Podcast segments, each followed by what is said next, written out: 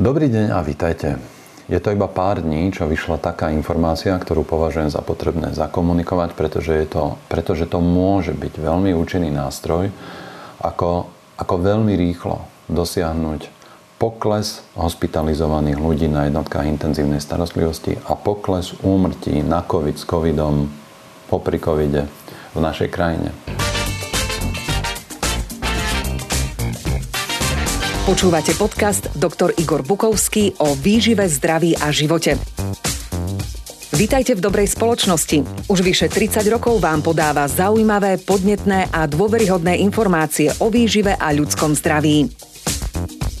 Každá časť nášho podcastu prináša horúce novinky, pripomína staré pravdy a ponúka inšpiratívne myšlienky a zamyslenia o svete okolo nás. Vypočujte si jeho ďalší podcast, ktorý vás naštartuje a podporí v pozitívnych životných zmenách.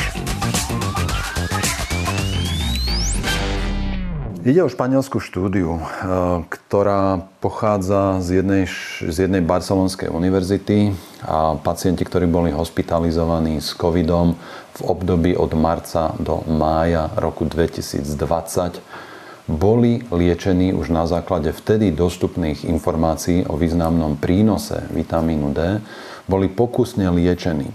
Bola to teda snaha podporiť liečbu pacientov hospitalizovaných s covidom do barcelonskej nemocnice, ktorí boli príjmaní na 8 rôznych covidových oddelení v rámci tej nemocnice. Oni boli na tie oddelenia rozmiestnení náhodným spôsobom pri príjme a podľa ich vývoja stavu boli následne v prípade zhoršenia prenesení, hospitalizovaní alebo umiestnení na jednotkách intenzívnej starostlivosti a v prípade potreby tam bola použitá tá ventilácia a tak ďalej. Protokol liečby bol u všetkých rovnaký. Dnes je možno trochu iný, ale v tom čase bol použitý u všetkých pacientov rovnaký. Čiže tí ľudia po prijati do nemocnice boli liečení rovnakým spôsobom.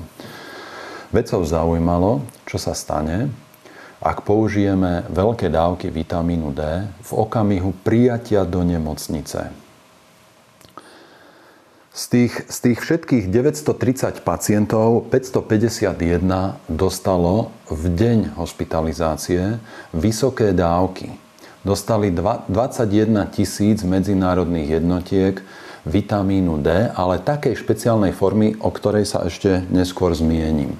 V čom, je, v čom, v čom, bola, v čom bol ten zámer, v čom bola tá finta. Ďalších 379 pacientov ten vitamín D nedostalo, ale mali štandardnú liečbu, ktorá sa v tom čase používala v Španielsku. Na tretí deň dostali pacienti, ktorí boli v tej časti štúdie podporne liečení vitamínom D, dostali polovičnú dávku, čiže okolo 10 tisíc medzinárodných jednotiek. Rovnakú dávku dostali aj na 5., 7., 15. a 30. deň hospitalizácie. Výskumníkov v tomto prípade zaujímali odpovede na dve otázky. Dozvedeli sa aj viac vecí, o ktorých tiež poviem, ale zaujímalo ich najmä to. Pomôže nasadenie vitamínu D u ľudí, ktorí sú prijatí do nemocnice v zhoršenom stave, ale stále nie odkázaní na jednotku intenzívnej starostlivosti alebo na podpornú ventiláciu. Pomôže ten, ten vitamín D nasadený hneď v prvý deň pri hospitalizácii zabrániť zhoršeniu stavu, ktorý vyžaduje následne hospitalizáciu na jednotke intenzívnej starostlivosti, po prvé a po druhé, dokáže zabrániť okamžité použitie veľkých dávok vitamínu D od prvého dňa hospitalizácie znížiť úmrtnosť? Odpoveď na obidve otázky bude veľmi pravdepodobne publikovaná vo veľmi prestížnom časopise Lancet, pretože tam čaká na svoje zverejnenie a podľa toho, ako som si preštudoval tú štúdiu, tak si myslím, že sa tam budú meniť iba drobnosti. Chcelo by sa povedať, že asi iba interpunkcia. Tá štúdia má aj svoje slabšie miesta, samozrejme, ako každá. Odporca akékoľvek idei si nájde na každej štúdii dôvody, prečo ju nezaradí do svojho konštruktu, ktorého sa drží. Ale odpoveď je podľa mňa jednoznačná. tí ľudia, ktorým v okamihu hospitalizácie, teda v prvý deň hospitalizácie, nasadili vitamín D ako súčasť liečby, boli v zhoršenom stave hospitalizovaní následne na jednotke intenzívnej starostlivosti iba 5,4 prípadoch, percenta prípadov. Čiže u ľudí, ktorým podávali tým, tých 551 eh, pacientov, ktorí dostávali eh, vitamín D, z nich iba 5,4% z dôvodu zhoršenia stavu skončilo na jednotke intenzívnej starostlivosti a z tých 379 pacientov, ktorí nedostávali vitamín D, skončilo na jednotke intenzívnej starostlivosti 21 Ten rozdiel je štvornásobný.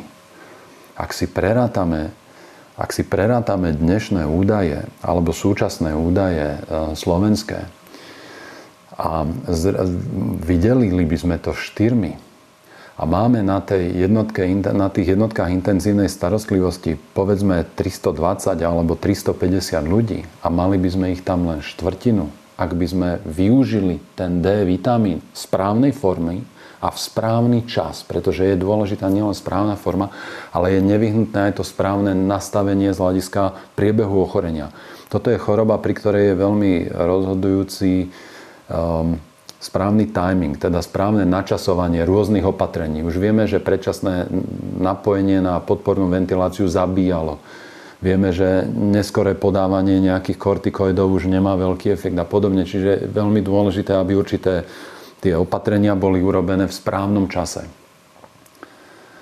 Vedci v rámci tejto štúdie zistili, že keď sa použije ten D vitamín až v okamihu, keď sú ľudia už v ťažkom stave a, a sú prenesení na jednotku intenzívnej starostlivosti, tak už to žiadny efekt neprinesie. Preto je dôležité. Jedno z tých dôležitých poznaní je nielen, že aká dávka, aká forma, ale aj kedy to znamená v prvý deň hospitalizácie. A nie hospitalizácie v tom najhoršom stave, samozrejme, ktorý už vyžaduje podpornú ventiláciu. A odpoveď na druhú otázku je tiež veľmi jednoznačná. Tie veľké dávky vitamínu D použité od prvého dňa u hospitalizovaných ľudí s covidom znížili úmrtnosť zásadným spôsobom. Z tých 551 pacientov, ktorí dostali D vitamín, umrelo len 6,5% Z tých 379 pacientov, ktorí vitamín D nedostali od prvého dňa hospitalizácie, umrelo 15 To je, to je 60 na 60 zníženie rizika umrtia. 60% to je takmer tretina. Čiže zase prenesené na slovenské čísla 5500 úmrtí, ktoré máme v týchto dňoch na COVID s COVIDom, deleno tromi. A ten rozdiel to sú životy, ktoré sme mohli na základe ďalších, už klinických, už kontrolovaných štúdí alebo, alebo údajov, ktoré boli zrealizované ako pozorovanie, že týmto ľuďom dáme to dečko, týmto to nedáme a budeme pozorovať, čo sa v čase deje. A máme, máme Máme podľa mňa teda tak zásadné informácie, ktoré sme už ale mali k dispozícii na jar minulého roka a už vtedy bolo s nimi treba začať pracovať, tak ako oni to už vtedy začali skúšať od marca do mája 2020. Už zachránili x životov v tej časti ľudí, ktorí to, to D vtedy dostali.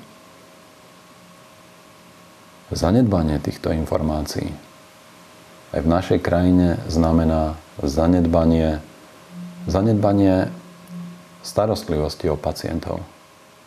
Veľmi zásadným spôsobom. Veľmi zásadným spôsobom. A podľa môjho názoru sa to u nás Môže sa to samozrejme líšiť v závislosti od nemocnice a najmä v závislosti od ľudského faktora. Ak je prednostom nejakého, nejakého oddelenia, kde sa starajú o covidových pacientov človek rozladený, zorientovaný, tak to D bude nasadzovať a nebude sa na nič pýtať a nebude e, čakať na to, že to niekto vyšetrí alebo to nevyšetrí. Ale v oficiálnych guidelinoch to stále nemáme. Áno, máme v oficiálnych guidelinoch tej tej, tej časti medicíny, ktorá sa už stará, teda tí áristi naši, tí, tí lekári, ktorí sú, ktorí označujeme, že, že akutná medicína a a, a tí ľudia, ktorí už tam naozaj bojujú s ťažkými stavmi na, tej jednotk, na tých jednotkách intenzívnej starostlivosti aj, aj s tými ventilátormi, tak títo to v tých oficiálnych guidelinoch majú, ale máme ďalší dôkaz, že vtedy už je neskoro.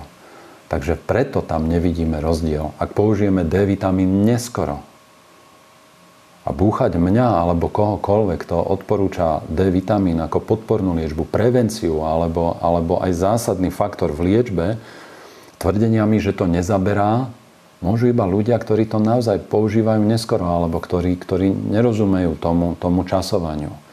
Čiže buď mám toho D v okamihu infekcie, Málo alebo veľa. Keď ho mám málo, moje riziko, že ochoriem, je veľmi veľké. Moje riziko, že budem mať ťažký priebeh, je veľmi veľké. Moje riziko, že umriem, je oveľa väčšie v porovnaní s človekom, ktorý má v okamihu kontaktu s vírusom alebo vypuknutia infekcie a následné choroby v organizme vitamínu D dostatok.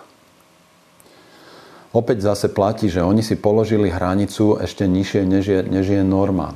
Ak je norma pre vitamín D v krvi od 30 do 80 mikrogramov na liter, oni si zobrali za hranicu 20 a všetci, ktorí boli pod 20, boli na tom oveľa horšie než tí, ktorí boli na 20. Drvivá väčšina výsledkov vyšetrenia krvi, ktoré som ja videl za 8 alebo už skoro 10 rokov, čo sa vitamínu D venujem, boli hodnoty 12, 14, 16, čiže, čiže ešte, aj, ešte skutočne aj pod 20. Takže toto je jedna vec, že starať sa o tú, o tú hladinu vitamínu D v krvi dlhodobo, pretože nikdy nevieme, kedy choroba vypukne, kedy sa môže človek nakaziť. Druhá vec. Ak som to zanedbal a nestaral sa o to, tak tí španielskí vedci ukázali, že bez ohľadu na to, akú ste mali východziu hodnotu, čím bola horšia, tým bol ten efekt lepší samozrejme, ale bez ohľadu na to, akú ste mali e, hodnotu vitamínu D v krvi v okamihu infekcie a v okamihu hospitalizácie, nasadenie veľkých dávok malo priaznivý vplyv na celý priebeh ochorenia. Na štvrtinu to znížilo riziko, že taký človek skončí na jednotke intenzívnej starostlivosti s ťažkým stavom a takmer o 60 to znížilo riziko úmrtia u ľudí, ktorí sa dostali do nemocnice s infekciou COVID-19.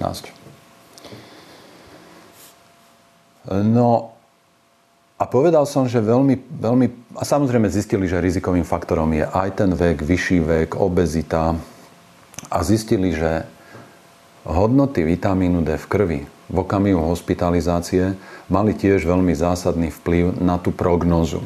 Ľudia, ktorí mali deficitné hodnoty vitamínu D v krvi a neboli následne rýchlo suplementovaní, že im tá hladina nebola následne agresívne zvýšená, doplnená, tak tí mali o 50 väčšiu, väčšie riziko úmrtia ako, ako ľudia s normálnymi hodnotami vitamínu D v krvi.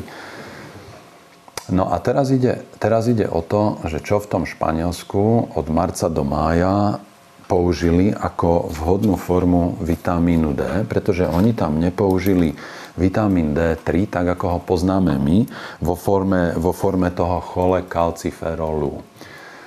Najčastejší a najbežnejší um, vitamín D3, tak ako sa predáva, v kvapkách alebo tabletkách je cholecalciferol, čiže to je molekula, ktorá vzniká vplyvom UVB žiarenia v krvi kapilár kože. A toto voláme vitamín D3, ale je to neaktívna forma. Aby sa, aby sa mohol rozvinúť biologický účinok, vrátane toho vplyvu na COVID-19, aby sa mohol rozvinúť biologický účinok vitamínu D3, musí prejsť táto molekula ešte dvomi chemickými úpravami. Jedna sa deje v pečení a tam, tam je pripojená jedna taká malá časť, ten, ten, ten, tá hydroxylová skupina a potom sa to už označuje ako 25 hydroxy cholekalciferol, teda 25 hydroxy D3. Alebo kalcifediol. A potom táto molekula putuje krvou do obličiek, kde sa pomocou iného enzýmu pripojí ešte ďalšia takáto hydroxylová skupina a vznikne už ten výsledný hormón. tá, tá hormonálne aktívna molekula vitamínu D3, ktorá pôsobí na všetky bunky v našom tele. Ten istý enzym, ktorý vytvára aktívnu hormonálnu formu vitamínu D3 v obličkách, nachádzame aj v bielých krvinkách. Vedci preto použili na rýchlu saturáciu vitamínu D3 v krvi tých hospitalizovaných pacientov túto formu kalcifediolu. Má to takmer 100% vstrebávanie, má to minimálne vedľajšie účinky, Veľmi rýchlo to nasaturuje hladinu vitamínu D v krvi. Oni tvrdia, že už o 4 hodiny videli zásadný nárast toho kalcifediolu v krvi. Ak zvýšime dostupnosť kalcifediolu v krvi, zvýšime následne produkciu kalcitriolu, teda tej hormonálnej formy vitamínu D3 za predpokladu, že človek nemá choré obličky. Ale aj na to máme dnes riešenie, pretože existuje aj ten kalcitriol priamo, teda ten, ten alfa D3, myslím, je to tabletka, ktorá je u nás na predpis. Ale tá je vhodná iba pre ľudí, ktorí majú naozaj poškodené obličky alebo choré obličky, prekonávajú chronickú obličkovú chorobu. Takže použili kalcifediol, nie kalciferol v tabletkách, použili to v kapsliach, ktoré obsahujú už takú formu vitamínu D, ktorá nevyžaduje aktivitu pečeňových enzymov. Oni totiž tvrdia, že človek, ktorý ochorel a dostal sa do nemocnice, je človek, ktorý má vysoké riziko steatózy pečene, teda stukovateľnej pečene, ktorá je poškodená zápalom, ktorá má zníženú mieru tvorby tejto medziaktívnej molekuly, z ktorej následne vzniká hormonálna forma vitamínu D3. A toto všetko dáva obrovský zmysel. Čiže nasadiť veľké dávky vitamínu D3 neskoro a potom tvrdiť, že vitamín D3 nemá žiadny efekt, znamená neznalosť tých procesov. Po A. Po B. Nasadiť veľké dávky D3 u ľudí, ktorí majú poškodenú pečeň, či už obezitou, alebo zápalom e, v tele, alebo alkoholom, alebo drogami, liekmi a podobne, znamená, že my ich budeme ládovať chole kalciferolom, ale u nich tá aktívna hormonálna forma bude vznikať stále v menšej miere, než je asi v tele potrebná. Takže potrebujeme tento medzistupeň. Patral som po u nás dostupných formách kalcifediolu a zistil som, že nie sú dostupné. Ak o nejakých viete, dajte nám vedieť, napíšte to do komentára. Bude to veľmi vhodné máte doma po ruke pre prípad, že je vo vašej domácnosti alebo v rodine rizikový človek. To znamená vyšší vek, obezita, hypertenzia, cukrovka a najmä obezita viscerálna. Ľudia, ktorí majú veľké brucho, veľký obvod pásu, pozrite si naše nedávne video o tom, ako obezita podporuje riziko infekcie covidu, teda vzniku infekcie, ťažkého priebehu aj úmrtia na covid, a, a súvisí to potom následne aj so stukovateľním pečene, patria k tým rizikovým ľuďom, ktorí môžu robiť dve veci. Alebo sa dlhodobo starať dlhodobo sa starať o dostatočný prísun toho vitamínu D3, dostatočný, a sledovať si v krvi to, čo sa v tej krvi vyšetruje, je práve ten cholek kalci, teda ten kalcifediol. Toto je to, čo nám vlastne merajú, keď nám merajú D vitamín v krvi, D3. Toto je to. Keď tohto máte málo a tohto beriete veľa, môže to znamenať, že vaša, buď, buď máte horšie vstrebávanie, buď máte mikrobiotu v čreve, ktorá to vstrebávanie ovplyvňuje a tak ďalej, a tak ďalej, a tak ďalej. Alebo môžete mať aj pečeň, ktorá či už z genetických alebo metabolických dôvodov nevytvára optimálne množstvo kalcifediolu z toho, z toho, čo užívame v tabletkách alebo v kvapkách. Čiže Máme sa starať o to, aby sme mali dlhodobo optimálnu hladinu kalcifediolu meraného bežnými vyšetreniami v krvi pomocou tabletiek a pomocou primeraného slnenia. Ale v okamihu, keď človek, ktorý toto zanedbáva, alebo v okamihu, keď je človek hospitalizovaný, môže pomôcť nasadiť veľké dávky tejto formy vitamínu D3. Budeme radi, ak nám dáte vedieť, či existuje niečo iné ešte, okrem toho, okrem toho čo oni v tom e, Španielsku použili. A to bolo, to bolo, to je, to je konkrétny preparát, ktorý sa volá hydroferol. Hydroferol je španielský, španielský produkt, ktorý obsahuje tento kalcifediol. Lekári pri hospitalizácii podali 20 tisíc medzinárodných jednotiek aktívnej formy kalcifediolu alebo aktívnej medziformy vitamínu D3. Na tretí deň, 5. deň, 7. deň a 15. a 30. deň podali polovičnú dávku, čiže 10 tisíc medzinárodných jednotiek ešte denne tým pacientom. Zaznamenali výrazný, výrazný efekt, čo sa týka ťažkého priebehu a následnej hospitalizácie na jednotke intenzívnej starostlivosti a zaznamenali výrazný pozitívny efekt aj na úmrtnosť. A myslím si, že je potrebné zdôrazniť ešte ďalšiu vec. Že totiž človek, ktorý má chorú pečeň alebo choré telo, alebo je v chronickom zápale, alebo ktorý vstúpi do infekcie, tak prichádza o vitamín D v krvi. Začal som si všímať, že ľudia, ktorí prekonajú infekciu, majú napriek priebežne vysokej saturácii, že užívajú veľa tohoto D a majú pomerne slušné hladiny tohto D v krvi, majú po prekonaní infekcie majú prekvapivo nízke hodnoty. A myslím si, že to súvisí s tým, že počas infekcie o ten D vitamín prichádzame, pretože on má svoje zásadné, zásadné účinky. Takže ak potom správnym použitím a správnou koncentráciou vitamínu D v krvi a aktívnou formou toho, tej hormonálnej formy vitamínu D3 ovplyvňujeme v stave infekcie a následného ťažkého priebehu, pri ktorom reaguje imunitný systém prehnania, vzniká tam veľa zápalových procesov a, a to podporuje vznik krvných zrazení na poškodenie orgánov, tkaní a zlyhanie ich funkcií, ak pôsobíme v správnom čase, správnou koncentráciou toho D vitamínu, tak toto môžeme zásadne ovplyvniť na úrovni tých bielých krviniek a preto sa ten D vitamín v tom spotrebuje.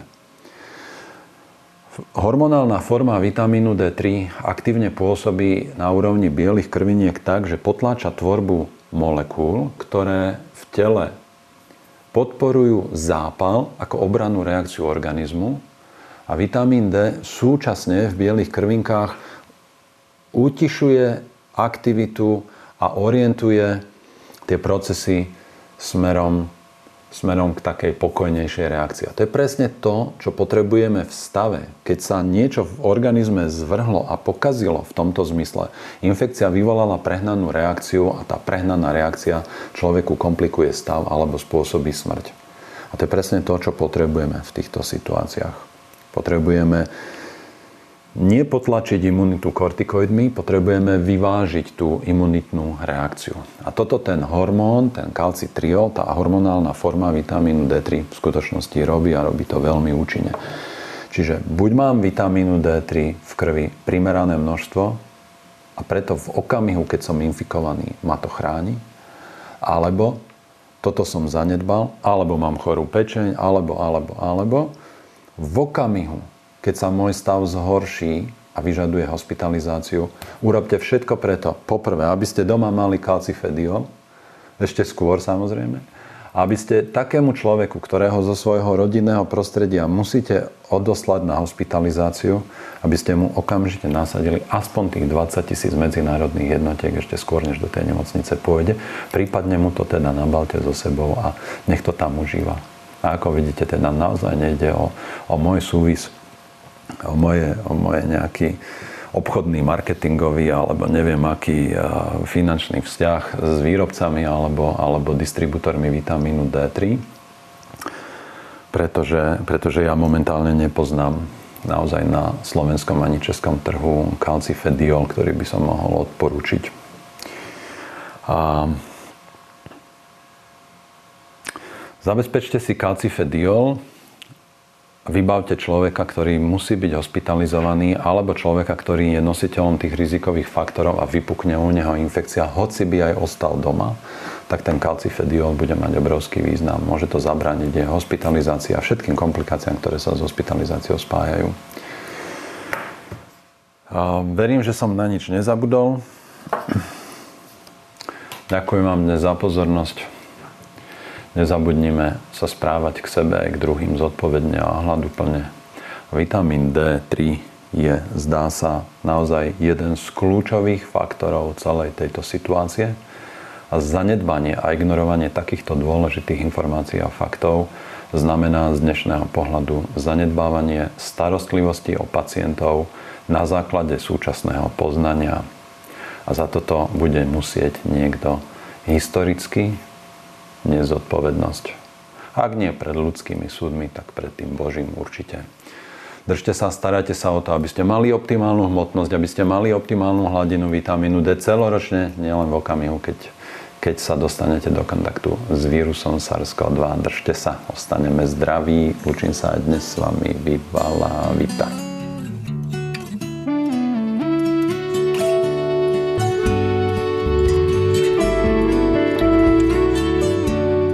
Ďakujeme, že počúvate podcasty Dr. Igor Bukovský o výžive, zdraví a svete okolo nás.